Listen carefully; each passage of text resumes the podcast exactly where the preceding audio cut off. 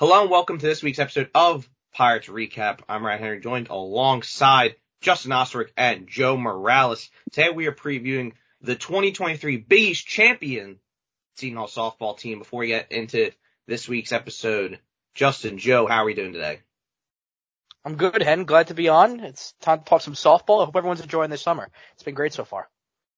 Yeah, I can't complain. It's been an awesome summer so far. Can't wait to talk about this great softball team that we really got to sit in and really watch firsthand all year and see their remac- just tremendous run um, through the postseason, through the regular season, and then to the NCAA tournament. Yeah, I mean, we got to see a lot firsthand, and I was at the Big East Championship, and then Joe, you got to go to Texas for the NCAA softball tournament, which we'll talk a bit more a bit later on. But just overall, before we kind of get into the weeds of everything, what are your overall thoughts on the season? What really stood out to you? Kind of give me quick impressions of the team.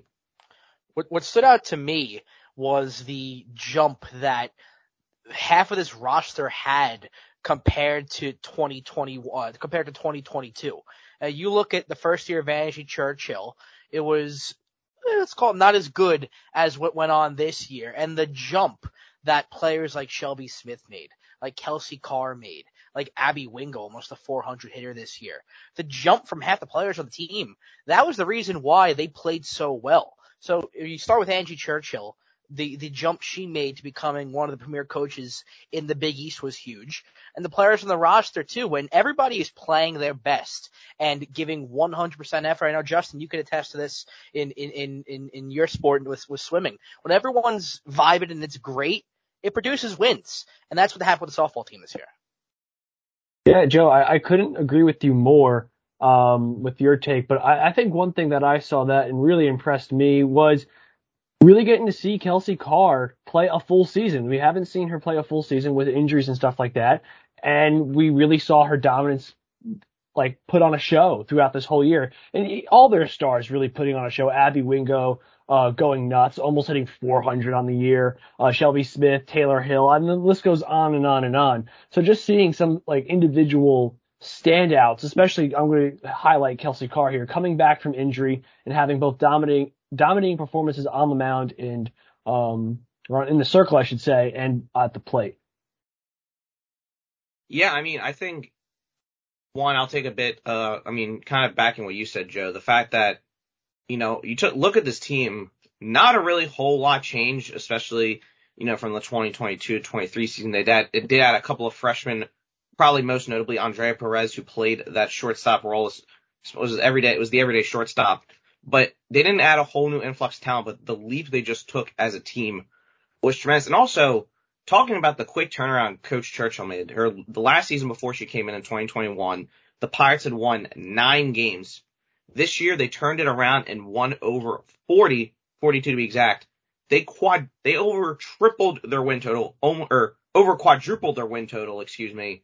And it's just amazing what ha- has happened in the two year turnaround since Coach Churchill has took over the team. They obviously won their first Big East championship in almost 20 years. So that was obviously great as well. But just the quick, the turnaround that Churchill has been able to make has been absolutely astonishing. So I want to talk about the season turnaround because the team finished 42 and 18, but really, you know, going into the first, what, quarter of the schedule, I'd like to say, they were below 500. They were 7 and 9. They lost the black and gold tournament. They went winless in that. They, you know, they won two, they were 3 and 2 in the pinnacle tournament. They split a series against Army. They went down to Texas where they had, they went two and three as well. And then they lost to UConn who would end up being the number one seed in the Big East, uh, tournament and had the, were the Big East regular season champs, but they were seven and nine.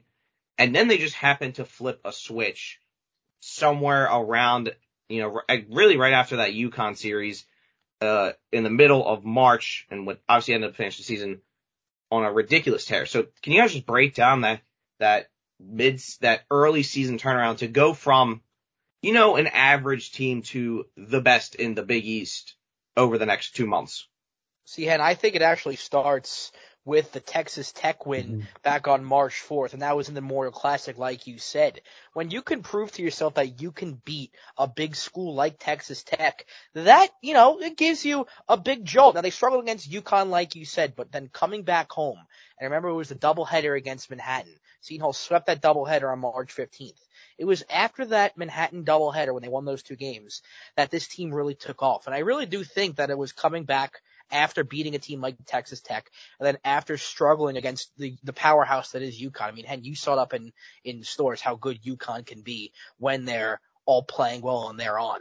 They're one of the premier schools in the Big East. So when you go through the highs and lows of a season, but you prove to yourself that you can play with the best of the best, that absolutely helps you. And you saw it, like I said, in the Hatton series. Seton Hall did not look back after that. There were not many times this year where Seton Hall would lose back-to-back games. Uh, you know, like you said, they start seven and nine, and coming after that Texas Tech and UConn series, that's when they took off, and it really, really does jolt you when you can beat a good team.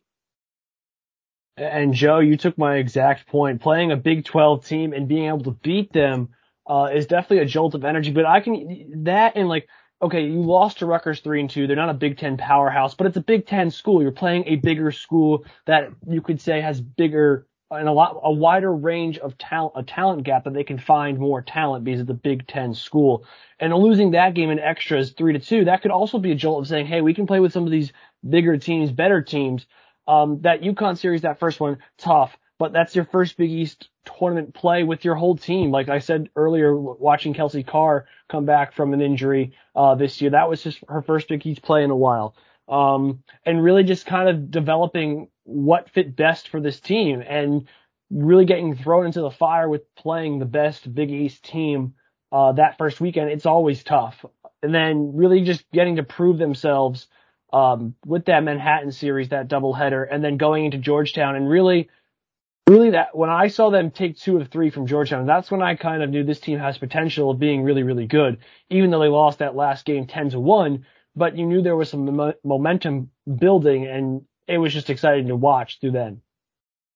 Yeah, I mean, you know, obviously the Texas Tech win was huge. I think it was their first win against a Big 12 school in a while. And I remember after they'd won that game, you know, I was talking to Matt Ambers, who was the, who's the guy who ran the, um, he's the SID for the softball team. And I remember he was saying, uh, when we were up in UConn that that, they were so, that, you know, excluding obviously the Big East championship, they were, that was one of the most excited they were, they were for a win because you look at the Big 12, obviously Texas Tech isn't, wasn't at the top of the Big 12, but you look at the Big 12 overall, overall as a conference, it's arguably, or not arguably, it is them and the SEC as the two powerhouse conferences in uh, the world of softball. And the fact that you're able to take a game against Texas Tech, you know, and get that first first Big 12 win under Coach Churchill and first Big 12 win in program history for in multiple years was big accomplishment. And I really think the turning point probably came.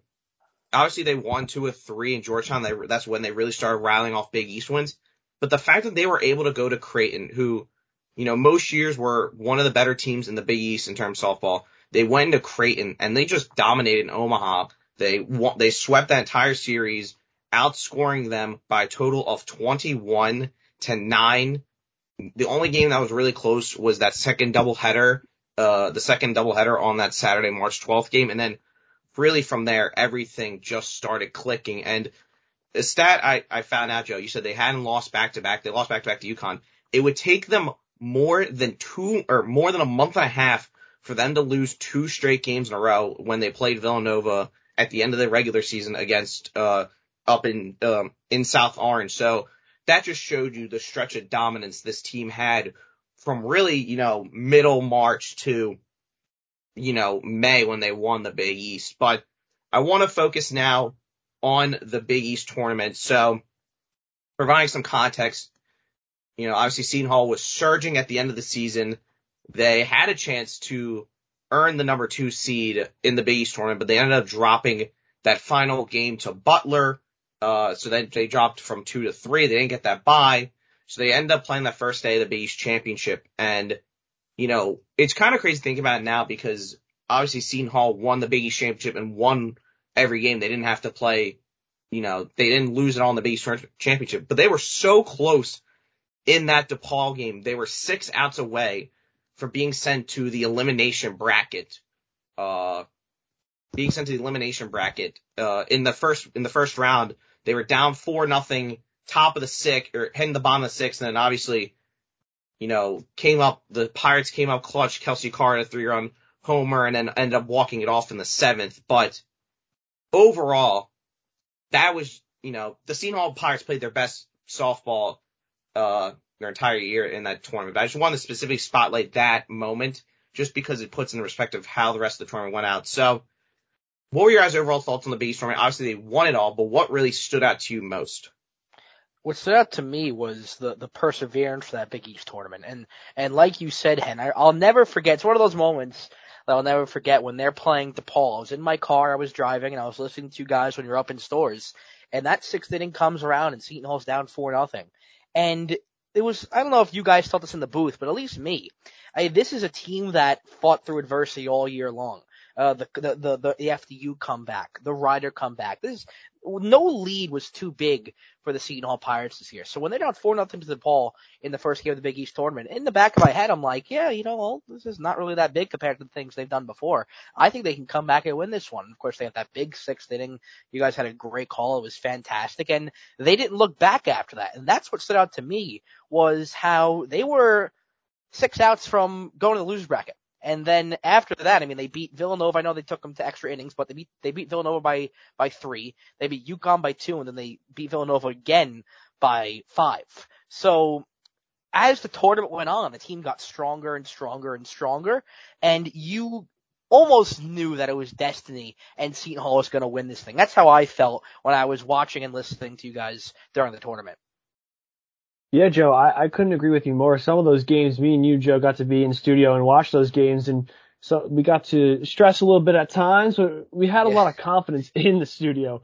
Uh, I think the biggest memory I have is in that UConn game because I got lucky enough. We were we were practicing at the pool um, for some off season stuff, and they put it on the big screen at school, and everyone was watching the game on FS2, and we were I was listening on the way back. I was I was in it, but I think the biggest takeaway I took was that finals game because, like you said, the the for a lot of those players on this team before this Big East championship run, none of them got to the tournament before. So it was new to everybody. And you can kind of tell in those first two games, there was some definite nerves.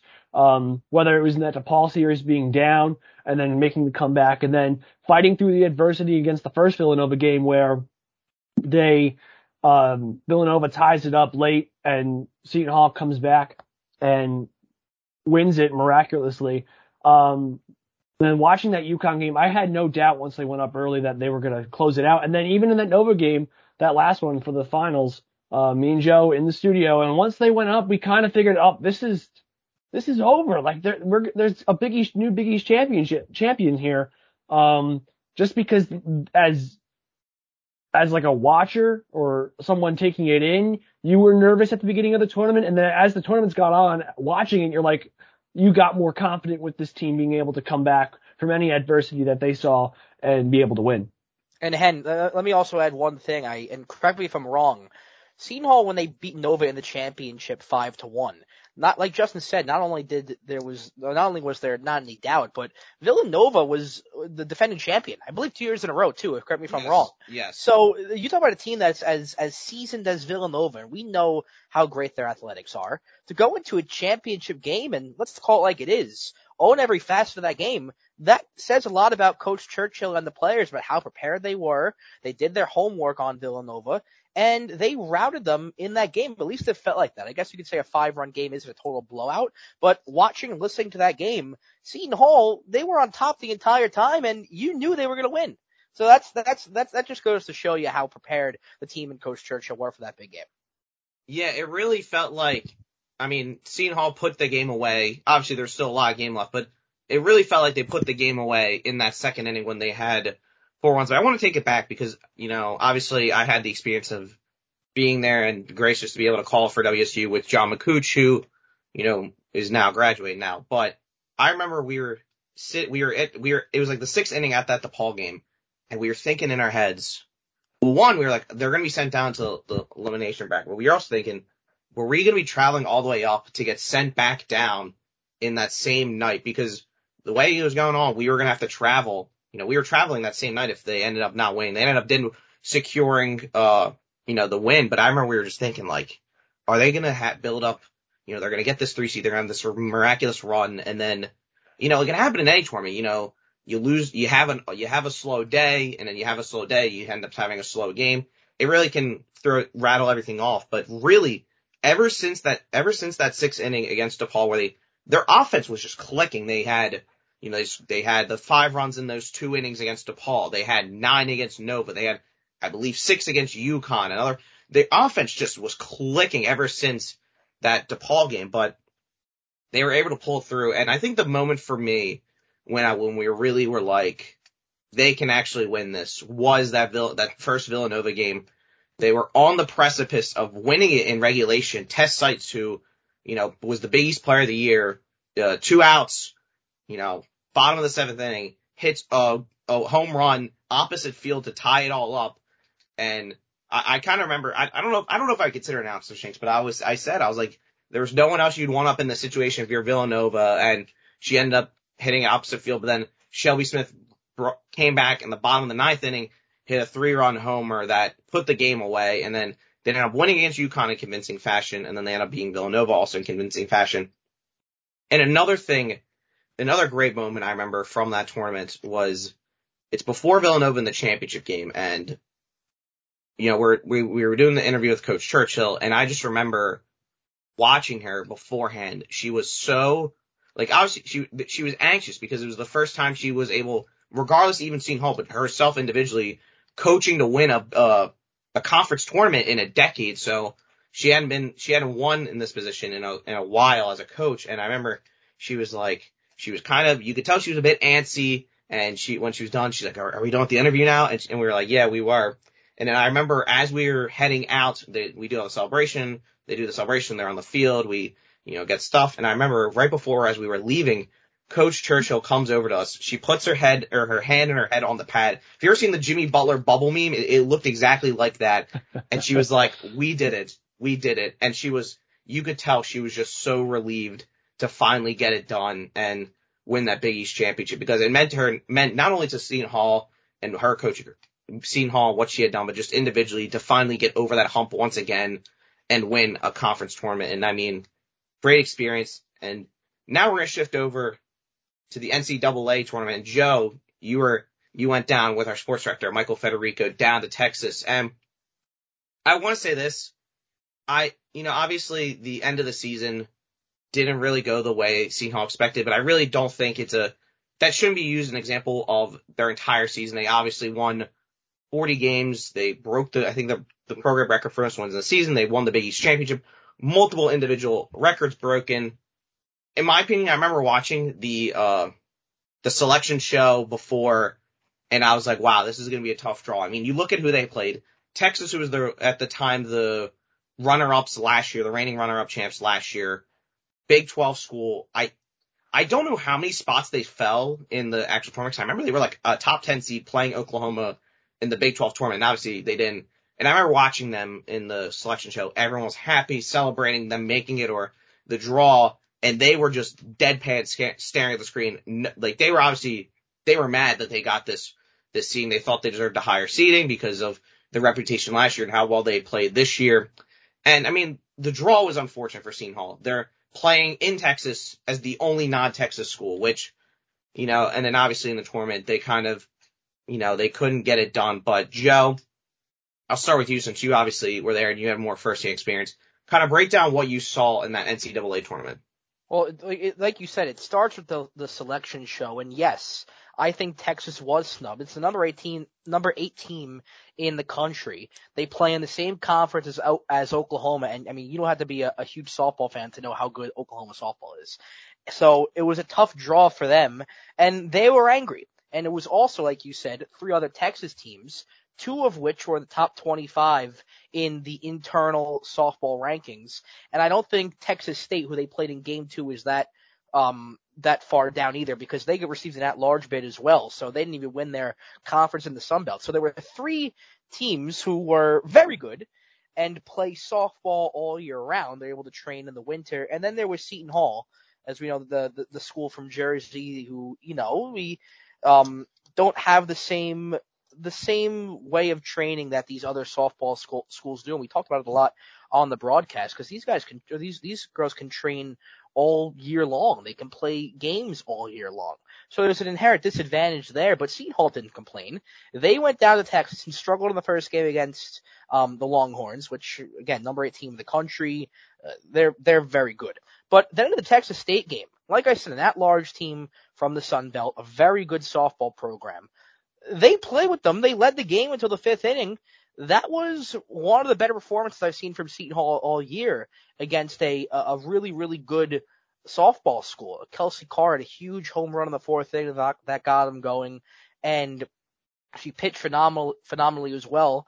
And like they have all year, they they fought to the very end. They loaded the bases in the seventh inning, down a run, couldn't come through, but it was still one of the more impressive performances I've seen all year long. But the whole experience down in Texas for Seton Hall was was just amazing. I mean, like you said, they played with three Texas schools. They had to travel all that way, but they didn't complain. They fought all the way through. And to to, to speak to your thing, Hen, about Coach Churchill in the championship game uh, during the interview, she was the same with us. You know, she's so locked in, and so she she's such a competitor. She wants to win every game, obviously, and everything is so important. But, but in the end, I mean, I remember, I'll never forget it. We're in the post game interview right afterwards. Uh, she, she was the most proud of this school or this program more than any other program she's coached. This is, you know, one of the the best jobs I've seen at least in uh in collegiate sports, and they have everything to be proud of. It was an unbelievable run. It didn't end the way they wanted to in Texas, but they have nothing to be ashamed of. They got this far. They play with these great programs, and it was an all around great experience for the program to experience this and take it into next year, where they can learn and and and adjust when you play big time schools like they saw down in Texas. Yeah, Joe, I, I couldn't agree with you more. The the tournament was like gravy at Thanksgiving where you were able to get some little extra softball in. Yeah, it wasn't a great bid and it was going to be a tough battle they knew that going into that, but they, they played as best they could. They played their hearts out as they always do.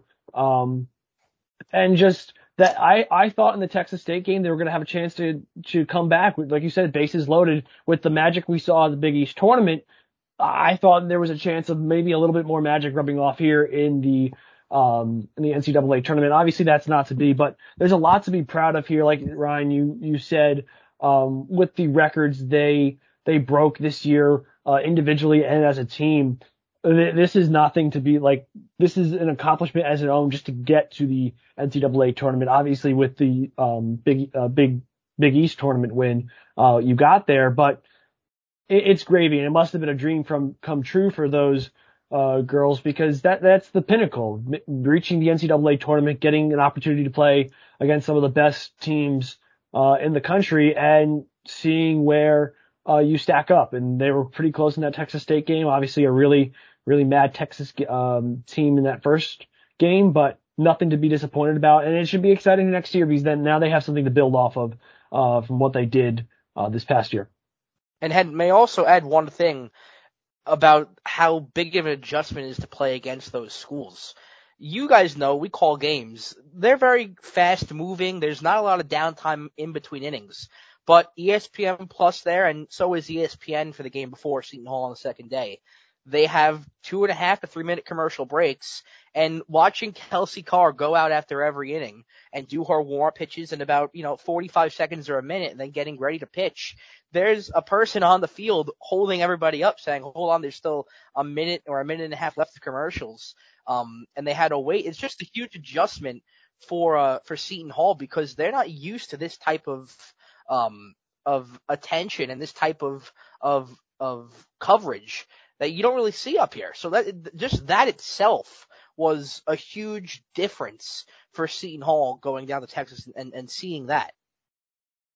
Yeah, and I mean pitching, especially getting in like kind of a groove is everything. We're seeing it really in the major leagues as well with the pitch clock where a lot, and it's kind of the inverse effect you're saying. So, you know, Seton Hall is used to kind of rapid going through, you know, one minute, like one minute, minute 30, like, you know, breaks in between innings or in between half innings and you're back out on the field. But here you're sending about a minute and it's kind of throwing everything off. Now you're either warming up, more or you're like kind of your, groove, you kind of get thrown out of your groove. And we, we kind of saw that in the Texas game where they really struggled and then they, they kind of adapted a bit more. They just couldn't get over the hump in the Texas State game. And it's interesting seeing that from the inverse perspective because obviously in Major League Baseball, not to sidetrack too much, but we're seeing as they're, you know, kind of getting thrown off their groove where they have to pitch quicker and they're getting in their flow quicker. We've seen a lot of these pitchers who are quote unquote aces really kind of who were great last year struggle this year, like Sandy Alcantara and Alek Manoah, but I don't want to get on that tangent right now, but it's just interesting because flow is everything to, to them. And when your flow gets interrupted, it can lead to bad results sometimes. So obviously Seton Hall, miraculous season, 42 and 18, um, won the Big East championship, but I want to spotlight some individual players. We've talked a bit about Kelsey Carr, and I think that's the, I want to start with her first because she obviously won, she was obviously first team All Big East selection, Big East pitcher of the year, but her story, you know, obviously she came in as a freshman in 2021. She was good, and then she got hurt. She did not, she did not play the entire season, and then she comes back and pit, and plays even better. Her hitting improves, her pitching improves. She's the best pitcher in the Big East, and just talk about the season she, she had and also just in perspective to the obstacles she had to overcome in her sophomore season and then come back her junior season even better. Yeah, it's an, it's an amazing comeback story to, to be the Big East pitcher of the year and perform at a high level that she did after coming off of a, of a pretty rough injury that held her out for some time. Uh, a stat that I thought was pretty cool, and we learned this on the fly in Texas when she hit her two run home run in the fourth inning she tied the single season um, RBI uh, lead. I'm, I'm sorry, I'm losing my words. She tied the single season RBI lead with um I'm blanking on who it was, but um the the person who she tied it with was actually in Austin. So she had 50 RBIs and was on the cusp of of breaking through and becoming the single season RBI leader and it kind of went under the radar. And she didn't really acknowledge it either until after the game. Um, but we learned about it on the fly. I thought that was pretty cool because in addition to her pitching, in addition to being the Big East pitcher of the year, she can rake. She really can. She's she's as good of a hitter as she is a pitcher, and it's so important to have players like that too in softball on both sides of the ball. Just goes to show you how great of a player she is. Yeah, and overcoming last year's injury and even overcoming some of the injuries she had this past season with her foot. Um, she was, she had uh, kind of like almost a stress fracture in her foot for the majority of the year where she was like kind of battling through, I shouldn't say a, a full stress fracture, but like kind of something where she was dealing with a, a nagging injury in her foot and just really being able to overcome that within a span of a, a two year span of having, um, a really serious injury her sophomore year, then having uh, this her past year, just really just overcoming any adversity that came her way and really being able to dominate. And she showed throughout the tournament and the regular season that she could carry this team when this team was in offensive slumps. She was able to put the team on their back with um, offensive production. And then uh, same on the pitching side. If they needed a shutdown inning, Kelsey Carr was someone that they would call on um, out of the bullpen to really stop the bleeding per se and be able to win those games, those close games. So a lot, it's going to be exciting to see what she can do next year. Um, as a senior, we'll get that to that in a little bit, but what she can actually do, like fully healthy, um, and see what, how much, how much more talent she can display on the, uh, on the softball field. Yeah, and it's interesting you mentioned the stress fracture because I remember from, you know, obviously you're seeing the team before when you're at UConn you would see her walk around in a boot. So she, it wasn't like it was just a stress fracture. She'd be in a boot, which, I mean, obviously if you've ever, you know, if you ever injured your foot yourself or if you've ever seen sports, athletes usually in a boot aren't even playing. Like, so she would, you know, obviously be in the boot, walk around in it when the team wasn't practicing or playing, and then she would get off of it and just dominate. So to have an injury that at least, you know, immobilized her foot to that extent to where she's wearing a walking boot and then being able to kind of still flip that switch and just dominate. I mean, it speaks to her kind of endurance uh, and her her perseverance as an athlete. And then, like we said, it wasn't the fact that she got back to her form from her freshman year. She increased across the board in her junior year. So to go from a season and injury and then to play with a stress fracture and play even better to be considered one of the you know top players in the Big East, the best pitcher in the Big East, who like you said, Justin, whenever the Seton Hall, whenever Seton Hall needed an out or needed a couple outs, they, they trusted Kelsey Carr as the pitcher to get them out of those situations. And more times than not, she would deliver in those situations. And going to the comment Joe made about pitchers who rake, I want to switch over to the other pitcher who raked for the Seton Hall Pirates this year, Shelby Smith, another first team All Big East selection, was the Big East most outstanding player of the tournament, breaking the single seat, single game RBI record against Villanova with seven in the in their nine to six victory. She had obviously that three run homer, multiple extra base hits, was dominant on both both in the batter's box and in the circle. Now last year we saw her. She was really the you know she was one of two pitchers for the team last year, her and Cindy Babick. But I remember Kel- Shelby Smith would be an innings eater. Did, obviously with, you know, Kelsey Carr come back and Kira Krusher, uh, you know, towards the beginning of the year, they really, she wasn't as much of an innings eater. She still could pitch extended innings if she had to. I remember she did in the Big East tournament, but she wasn't consistently pitching, you know, double digit innings in a weekend series. But what have you seen her from this year and how she, how she maintained that form from her 2022 season to her 2023 season? She did. She simply just carried it over, and that's where she had all that success from. Just getting older and and and and practicing your craft will make you better at it. And she was tasked with being the the senior of the of the staff. She was there for, like you said, uh, Kira Krusher to be to, to to either be a mentor, or just talk to, and and it's important to have that that senior member who's been through the Big East and knows what it's like to pitch here and and to have that on your team is super important and to act like that just goes to show you how how good of a of a teammate you can be. But the year she had was was just phenomenal. Right behind Kelsey Carr, like you said, and the the uh, the big uh, the most outstanding player in the Big East tournament. And Seton Hall's one-two punch, and we know we talked about Carr already, but having Shelby Smith right behind her in that in a weekend series, you feel very good in uh, in the first two games if you have Carr and, and Smith back to back. And we saw it in Texas also. Game one of the of the NCAA regional, it wasn't Kelsey Carr, it was Shelby Smith.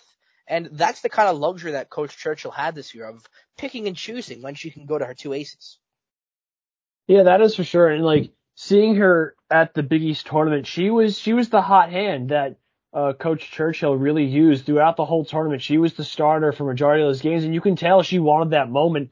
And knowing, going quickly back to Kelsey Carr, knowing that if Shelby had an off day, being able to put in Kelsey Carr to relieve, it's incredible having that one-two punch. But just looking at some of her stats this year for Shelby Smith going both ways, 2.87 ERA, 148 and two thirds of an innings, absolutely just eating up innings wherever she could.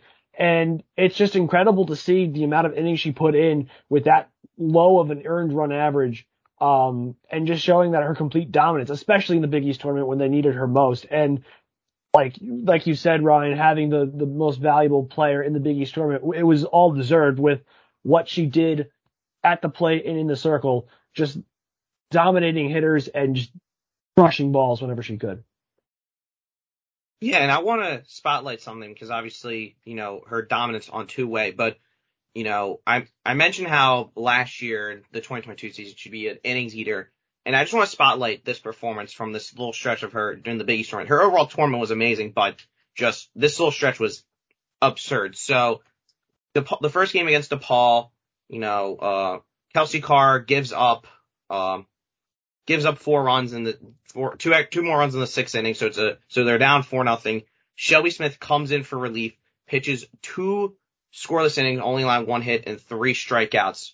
And, and then she goes, pitches in the next game against Villanova. Doesn't pitch a complete game. No, she pitches in a complete game plus two extra innings. So 11 innings in a two day stretch and ob- obviously down on the mound as well. Only five hits allowed, seven Ks in nine innings of work. And then obviously she also had the seven RBIs and multiple extra base hits, including that, that go ahead home run. But I mean, the fact that she was able in that two day stretch pitch 11 innings with a really impressive softball and then also go out and rake. I mean, that was just a microcosm of her entire year and really what's been a microcosm of her entire career here at Seton Hall. And the last player I want to spotlight, obviously, the trifecta of the Big East, the first team all Big East selections, Abby Wingo, who broke the season, the Seton Hall single season hits record, was the Big East Defensive Player of the Year, almost batted 400.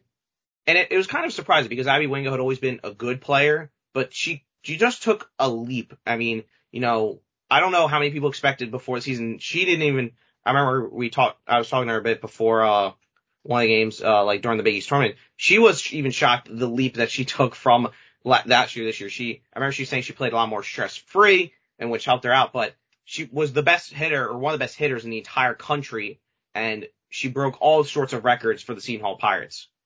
And she was their best hitter at times and and when there was a big spot and Abby Wingo was coming up, you knew she was getting it done. And in the post game presser after after the Texas State game, she mentioned how she had a uh, a moment where she was like, okay, um, she made a little adjustment and now she can hit almost anything. And that's what was her, that was her approach to the plate was I can go up to the plate. I can see a pitcher really well and I can hit almost anything. When you have that, like you said, Hen, a very stress free approach, good things are going to happen. And that really worked out for Abby Wingo. She had a, she she did a phenomenal job manning center uh, center field as well. I think it's one thing that people don't talk about was how amazing her defense was. Uh, I, I, the the fielding percentage was up around 995, if not higher than that. She was almost flawless out there in the outfield, and was a staple in center field all year long. That's one side of the ball that people don't talk about. But Abby Wingo, if you want to talk about someone that led the the the team as a whole, Abby Wingo is definitely a candidate for that. Her presence in the lineup will will definitely be missed in the future. Yeah, that is for sure. Batting usually fifth in that starting lineup, usually behind Shelby, then Kelsey, then her. You knew that she was always going to get on base somehow, some way, whether it was a hit that scooches through the infield grass because she had pretty amazing speed as well, uh, or it was she had some power too with six home runs on the year. Um, so just her overall presence in the lineup, whether it was defensively and or and or offensively, she was just that rock in the center of the lineup. Um, that was just very reliable throughout the whole year. Uh, and like you said, Judge, it's going to be very missed. And I just want to touch on that that part you said about just playing stress free. That this whole team played stress free, and that was one of the mantras that they uh, talked about at the beginning of their year was just um, having fun and just remembering it's just, it's a game. Like it's supposed to be fun. Let's not stress about the little things. Let's play this game and have fun while doing it. And you can see up and down this lineup, especially with some of their star players like an Abby Wingo, like Kelsey Carr, like Shelby Smith, not having to really stress about having to carry this whole team and being relaxed and stress free and being able to play a game that they've loved since they've been little and going out and having fun. And it can, it shows throughout this whole whole team statistically and winning the Big East tournament. Yeah, when you can really play in that fresh, uh, stress-free state, it really unlocks everything. And I remember the, you know, the team, like you said, Justin, just was loose, played with a loose attitude all the time. And it brought, when you're in that kind of relaxed free state, and obviously you're winning as well, confidence is up across the board, and it just overall leads to a better product and just I mean, Abby Wingo was the epitome of that. Obviously, 2020, uh, 2023 was a great season for her and, you know, really getting to cap off her career as, as Seton Hall Pirate, just sensational. And I want to, obviously, you know, Seton Hall team was great. Seton Hall roster was Big East championships, but it also had some seniors who are, you know, graduating. I think the most notable are obviously Shelby Smith and Abby Wingo, the two Big East uh, first team all Big East selections, and actually, and then Ashley Colonetta, who was a lockdown at second base for multiple years. She was kind of at bottom of the order speed speed option where you know she could lay down a bunch. She was good defensively. So, what are your guys? Who do you think is going to kind of step in in those roles to replace Shelby Smith in the rotation and in the batter's box? Abby Wingo in the field, and then Colonetta in the middle of the infield. Do you have a couple of players you like to spotlight as potential replacements? Well, for Shelby, just based on who's on the roster right now, it's probably Kira Krusher, and you expect that that that Sydney Babbitt will move into that two spot on the, on on Saturdays. So expect that Kira will be on uh, that that that number three spot on uh, on the Sundays.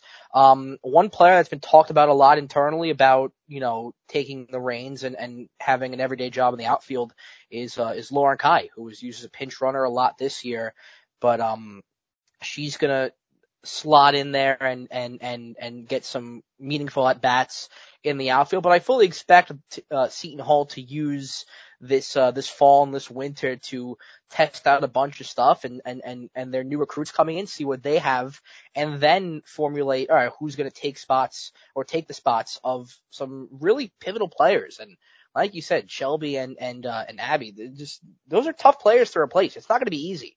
And it's not like an overnight thing where you can just find these players out of nowhere. But Seton Hall does have the right people in charge and the right people on the on the on the roster to fill the spots and get right back to it next year with hopefully another trip to the Big East tournament. Yeah, that is for sure. One person I want to highlight is Taylor Hill, who Joe, we talked about it in that Big East championship game, how I think one of the breaks we talked about it, uh, how if Abby Wingo wasn't in the start, it wasn't starting every day. Taylor Hill would have the single season hit record. That's how good of a season she had this year. The amount of hits, she had 67 hits on the year, um, batted 356. She's to be, she's to be that impactful player in the middle of the lineup to really scratch across hits uh, offensively. And she had a really good time in the outfield as well, uh, out in right field with a nine, uh, 989 fielding percentage. So she's someone that is going to take a step with uh, Wingo not being around. And I can't agree with you more about Lauren Ka um, being able to be that other piece in the outfield. Uh, a lot of high hopes with her and and internally, and then looking to see what recruits come in. There's a lot a lot to be done in this fall, a lot to be done in this summer. Like those recruits are still playing summer ball probably. Uh, they're going to be improving throughout.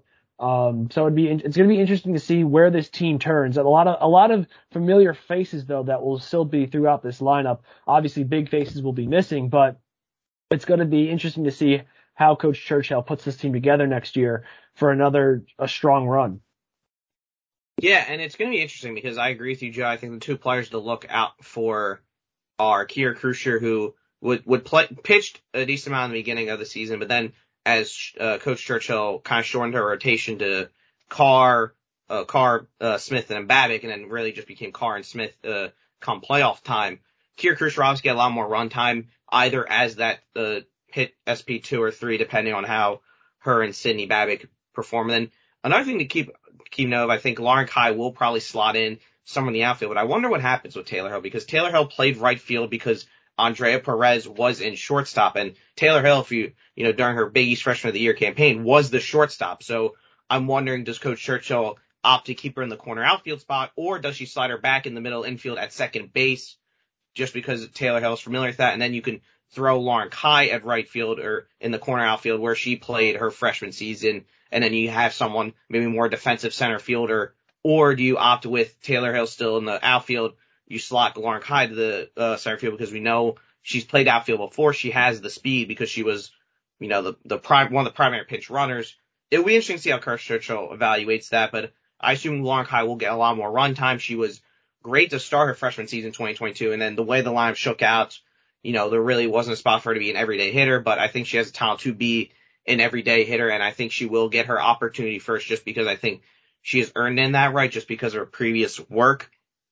But it will be interesting to see, you know, because I think there's two players who can fill in two different positions. It'll just be a matter of what Coach Churchill opts for. And then a couple more things before we wrap up today's episode. Obviously, Seton Hall, 40 wins, Big East champions. You're keeping a lot of your team. You are losing some key seniors, but you still have Kelsey Carr, Taylor Hill, uh, you know, Olivia Gilberhan, Alexander. You still have a lot of key pieces. You're losing some what does Coach Churchill do from here to build upon, you know, this season and replicate that success and show, you know, the Big East Conference in the softball world that 2023 was an outlier, that Seton Hall softball is a legitimate contender? It's very simple. It's very cl- cliche. Do a lot of the same exact thing. Uh, don't, don't, you know, the, the, the phrase is don't, uh, don't uh, change if it ain't broken, or if it ain't broke, don't fix it.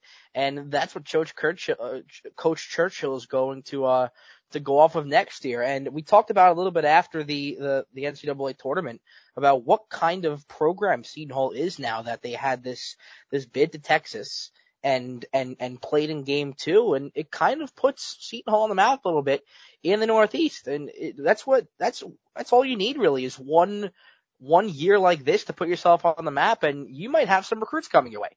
So Coach Churchill needs, and this is only year two also, which I think is amazing. It's, all this is done in just two years here. It really goes to show you how great Coach Churchill is. But just continue doing what you're doing and, and, and good things will happen. And like we saw from Coach Churchill in her first two years, I think she knows how to recruit. Uh, she knows how to assemble a program and she knows how to push the right buttons in game and also off the field when it comes to building a lineup or building a rotation. She knows what she's doing. So if it ain't broke, don't fix it and keep going, Coach Churchill, because it's worked. Joe, I couldn't agree with you more again, but also, uh, Philadelphia 76ers GM said, trust the process and just keep on building within, uh, keeping that culture alive, like that stress-free culture. Obviously, there's a target on your back for these Seton Hall Pirates as the ch- reigning champions, but as long as Coach Churchill keeps the mantra of staying relaxed and having fun while playing this game, it's not going to seem as big as a target and, and staying relaxed during those games. And I, I think, as you said, Joe, there, there's a, a, a school that wasn't on the map before uh, this season that now is, and that's the Seton Hall Pirates. And recruits are going to want to play here because of what Coach Churchill was able to do within just two seasons.